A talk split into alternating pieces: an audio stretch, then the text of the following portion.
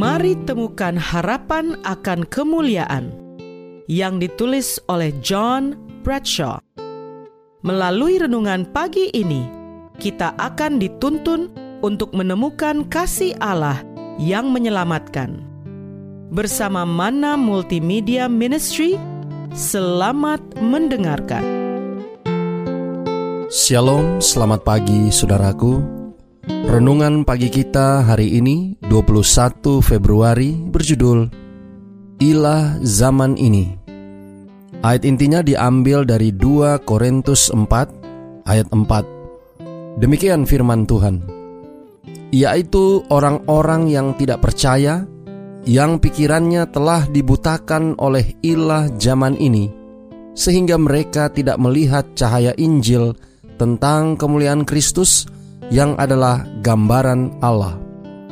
Bersama saya, Pendeta Andri Daembani. Mari kita dengarkan penjelasannya. Dunia sebagian besar telah memilih pemimpinnya, dan pemimpin itu bukanlah Tuhan Allah di sorga. Kecenderungan moral dunia secara langsung bertentangan dengan prinsip-prinsip Alkitab. Masyarakat pada umumnya Sambil mempertahankan pengakuan yang dangkal tentang Tuhan, sebagian besar telah meninggalkan iman kepada Tuhan. Sangat mudah untuk berpikir bahwa dosa-dosa dunia sekarang ini lebih buruk daripada dosa-dosa di zaman-zaman sebelumnya. Apa pun kenyataannya, yang tidak diragukan lagi ialah bahwa dosa sekarang menjadi tren yang berlaku dunia. Tampaknya ada penerimaan dosa secara umum, tidak seperti yang telah kita lihat dalam generasi-generasi belakangan ini. Masyarakat secara keseluruhan tampaknya sangat nyaman di dunia yang tenggelam jauh ke dalam kejahatan dan kemerosotan moral. Karena setan adalah ilah zaman ini, Menurut 2 Korintus 4 ayat 4, orang Kristen perlu berjaga-jaga secara khusus. Jika orang-orang di sekitar saya melayani musuh jiwa-jiwa dan hidup saya tidak dapat dibedakan dari mereka, maka saya perlu bertanya pada diri sendiri, siapa Tuhan saya sebenarnya? Gereja juga harus waspada. Beberapa tahun yang lalu, Ellen White menulis, "Setiap hari gereja sedang bertobat kepada dunia." Sejarah menunjukkan bahwa sering kali seperti halnya dunia, demikian pula gereja. Dikelilingi oleh kefasikan, orang percaya perlu sangat waspada bahwa kebiasaan dan sikap duniawi masyarakat tidak menjadi milik mereka sendiri. Saudara tidak perlu menanam gulma di kebun sendiri agar gulma berakar.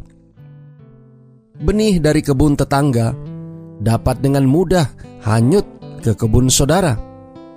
Tanpa perawatan yang waspada dan perhatian yang terus-menerus, bahkan taman terbaik pun dapat dikuasai oleh hama dan gulma.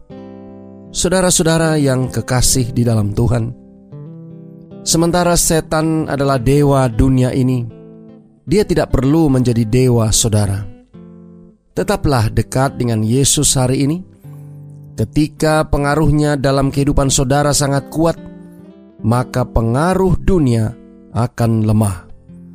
Hati yang berserah kepada Kristus akan disimpan sebagai bentengnya Ketika dunia tenggelam lebih dalam ke dalam dosa, umat Allah dapat bertumbuh semakin dalam, semakin serupa dengan Yesus.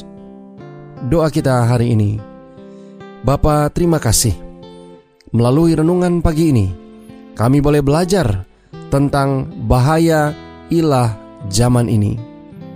Terima kasih melalui renungan pagi ini, kami diingatkan agar kami boleh senantiasa berjaga-jaga di dalam kehidupan rohani kami, agar kami tidak mudah terpengaruh oleh ilah-ilah zaman ini. Tolong kami hari ini Bapa, biarlah dengan pertolongan kuasa roh kudusmu, kami boleh dapat disanggupkan untuk menghidupkan firman yang sudah kami dengarkan, agar kami boleh senantiasa dekat dan berada di dalam perlindunganmu, baik hari ini maupun seterusnya, agar kami boleh dapat menikmati persekutuan dengan Tuhan hari ini dan seterusnya, bahkan hingga Maranatha. Terima kasih Bapa. Inilah doa dan permohonan kami kepadamu. Di dalam nama Yesus kami berdoa. Amin. Demikian tadi pembahasan tentang harapan akan kemuliaan. Semoga firman Tuhan hari ini dapat menjadi berkat bagi kita semua. Sampai jumpa, Tuhan memberkati.